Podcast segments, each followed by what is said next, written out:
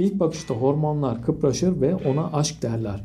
Fakat aşk o kadar kolay değil. Çünkü aşk için güven lazım. Güven ise öyle ilk bakışta oluşacak kadar basit değildir. Zaman, samimiyet, ilgi, iletişim lazım. Kaliteli ve dürüst anıların birikimiyle oluşur güven demişim. Hiç kimse öyle ilk bakışta güvenmez birine. Hisleri oluşur ama o hislerin doğruluğundan biz %100 emin olamayız. Güven nasıl oluşur? Dediğim gibi zamanla, samimiyetle, ilgi ve iletişim içerisinde bir kaliteli zaman geçirdiğimizde bu güven oluşur. Başka bir videomda da anlatmıştım. Tutarlılık ve istikrar gerekir güven için. İlk bakışta aşk, ilk bakışta sevgi olabilir ama bakışta güven olmaz. O yüzden ilk bakıştaki hissiyatlarınıza çok da güvenmeyin derim.